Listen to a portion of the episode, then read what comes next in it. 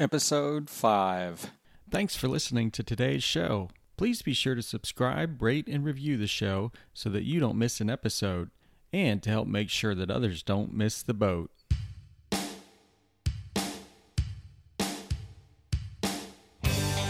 Welcome to the Telltale Fisherman podcast, where avid anglers share the story of their best fishing day ever to inspire yours. Now it's time for another epic adventure. So here's your host, John Woodson.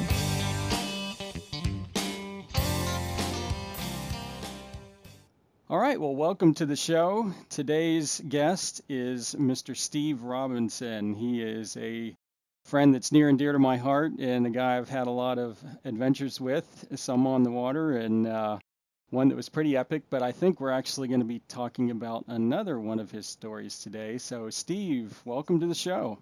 How you doing, John? Good to be part of it. Awesome. Well, it's always good to talk to you. Well, let's just start off with you telling us a little bit about yourself, what you do during the week when you'd perhaps rather be out fishing, and how you got into fishing. You know, where did your love of fishing come from? Well, I'm an advisor and a consultant by profession, and like everybody, we all wish we were out on the water all the time.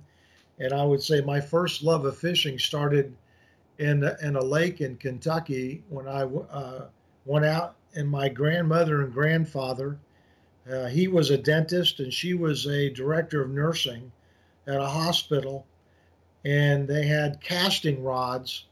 And I was in elementary school and it was my first time fishing, and had no idea that my grandma and grandpa on my father's side were competitive casting champions. And they would throw out this circular plastic ring out in the water about 30, 40 yards out into the lake, into a freshwater lake. And they would put this weight on the end of the line, and they would cast using two casting rods. And the contest was to put that weight inside that ring every time you cast.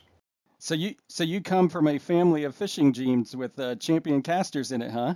Well, I definitely didn't have the skill set my grandma and grandpa had, because the first time I threw the cast, the line got so tangled up, it took me 20 minutes to get it untangled. And I quickly learned there was more to casting than just throwing the lure out into the middle of the lake. Right. Well, I'm taking it you eventually figured that out and started catching some fish on the lake there. Eventually. So what did you fish for there? Just bass and smallmouth bass, maybe? Largemouth, that kind of stuff? Yeah, just in the lake. They were fishing freshwater and just doing catch and release, and so it was a lot of fun to start learning how to fish. And it was the lake where my father in the Navy was a lifeguard during high school, and so it was just kind of a lake that he had grown up on, and it was where I first learned how to fish. Was my grandmother and grandfather kind of pulled out the tackle box and explain how to work everything, and started teaching me a little bit about the love of fishing. Cool. So you did some fishing with your dad too, as well? I did some fishing with my dad, as we traveled in the Navy, it was enjoyable to go to different spots in the States, and my the first times I remember fishing when my father was out in a little wooden boat out in off the coast of Nice, France, as we were saltwater fishing, and I was just using sometimes a cane pole and a rod and reel, and catching some saltwater fish. And but one of my more memorable experiences was when he came back from Vietnam. I was 16 years old, and my father had bought a 20-foot canoe and took us out on a fishing trip. And we had been transferred to Albany, Georgia, went to Okefenokee Swamp. And as I was fishing, with my father in this 20-foot canoe. I threw my line out at a pretty good distance, probably about 40 yards, and got it snagged on a log. And so I was, it was a pretty expensive lure that I had bought, and I was pretty frustrated. And my father said, well, let's just steer the canoe over and we'll try and, you know, retrieve the lure. And I said, well, that sounds great, Dad. And so it was our first time to connect and spend together. And it was fishing after he'd come back from Vietnam as a naval officer in 1968. And as he turned the canoe to head toward the log, I said, Dad, the log is moving. I bet I know what that log was. And my father looked over to the right, and he saw the entire end of this about 17-foot log, and the one end of it move about. And my father said, son, that is not a log. That is an alligator. He said, give me the tip of your line. I took the tip of my pole and pointed it back to the other end of the 20-foot canoe. He whipped out his 12-inch K-bar knife from Vietnam. He cut my line, started the 4-horsepower motor up on the back of the canoe, and we skedaddled out of there very, very quickly. And I'm taking it you weren't quite so upset to not get your lure back after seeing what kind of log that was, huh? I was not unhappy at all.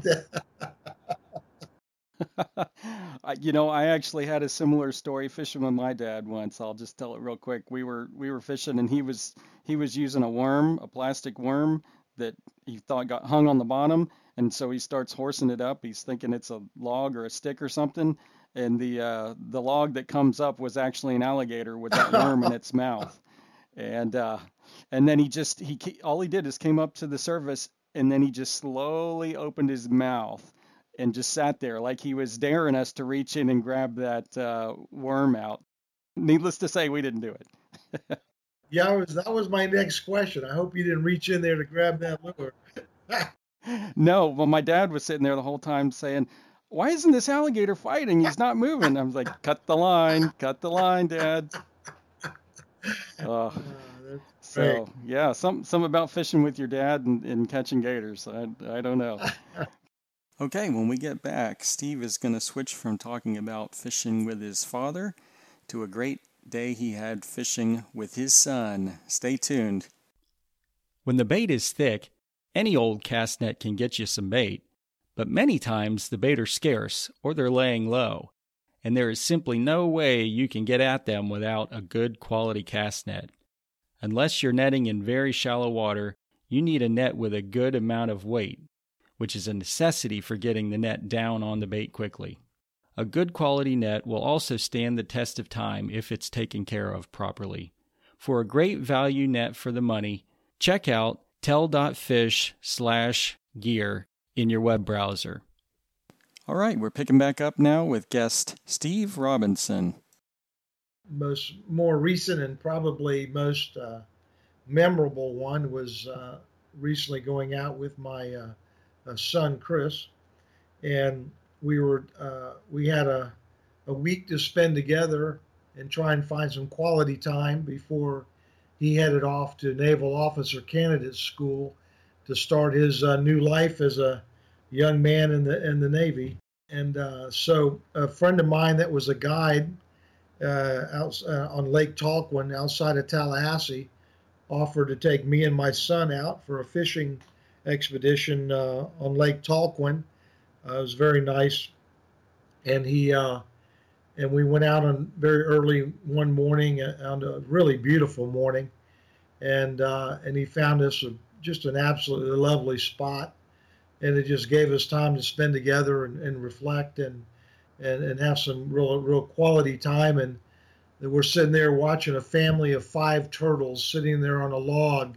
And some lily pads as we were out there starting the morning off doing some bass fishing, and Chris got the first bite, and he brought up probably one of the smallest fish that I've ever seen.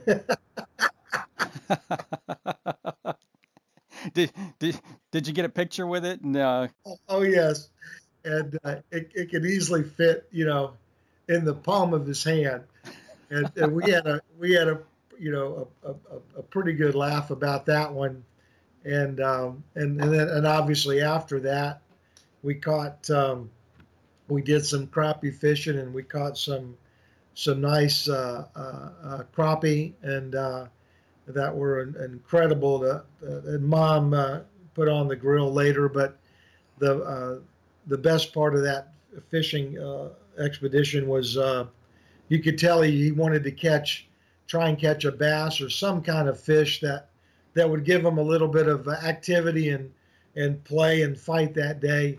So while he and the guide were fishing for bass, I just rigged up a worm to go float on the bottom to see if I could luck up and maybe catch a big catfish to tangle with. And as we were sitting there very, very quietly, not having much luck catching any bass at the time, the next thing I know, my rod was sitting down on the side of the boat, attached just to one of the connectors, and I didn't even have my hands on it. And the tip of my rod was bent over and went all the way into the water. And I thought my line was going to snap. And my son looked over at me, and his mouth just kind of opened, and he didn't even know what to say, because both of us realized there's a good-sized fish on the end of this rod. Oh yeah. And so I pulled up the rod out of the holder, and I handed it to my son, and to see the look on his face when I handed him that rod for him to handle and bring in that fish was just something you can never forget. And I looked at him and I said, "Bring him in." And I said, "It's your fish now." And he spent about the next 10 minutes fighting this catfish to bring him in to the boat, and finally brought that thing up to the side of the boat. And there was so much action on that catfish, we had to get a net just to get him into the boat.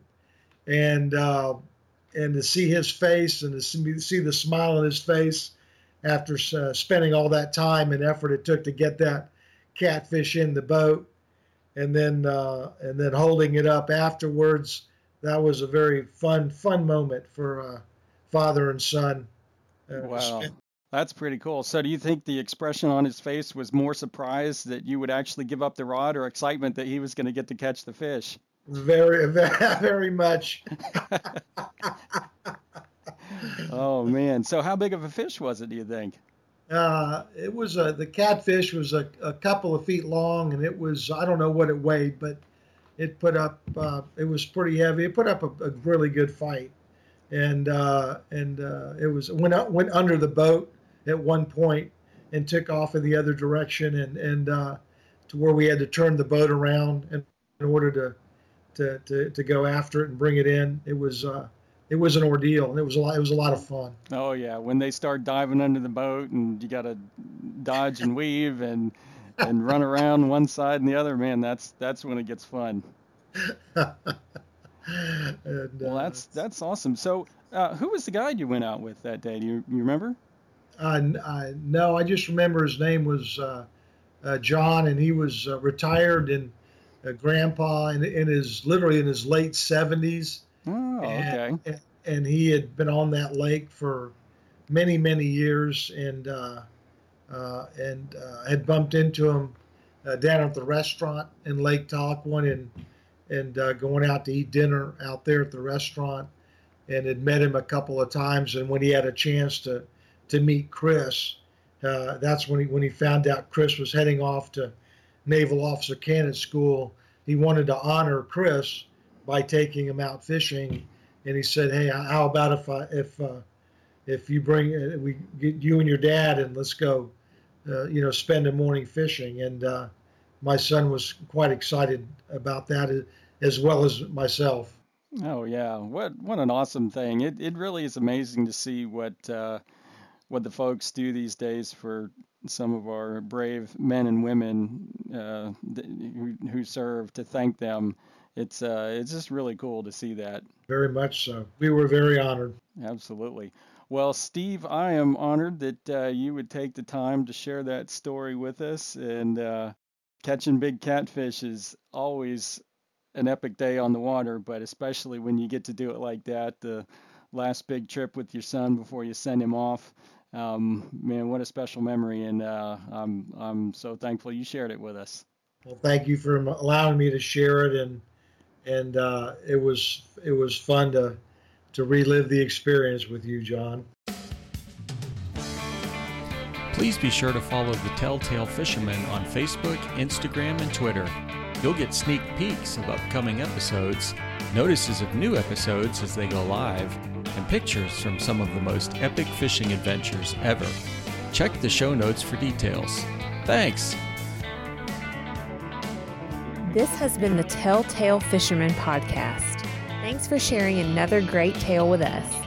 Be sure to check out the show notes page for more info on today's show and the gear we talked about. Keep those lines tight, and we'll catch you next time right here on the Telltale Fisherman Podcast.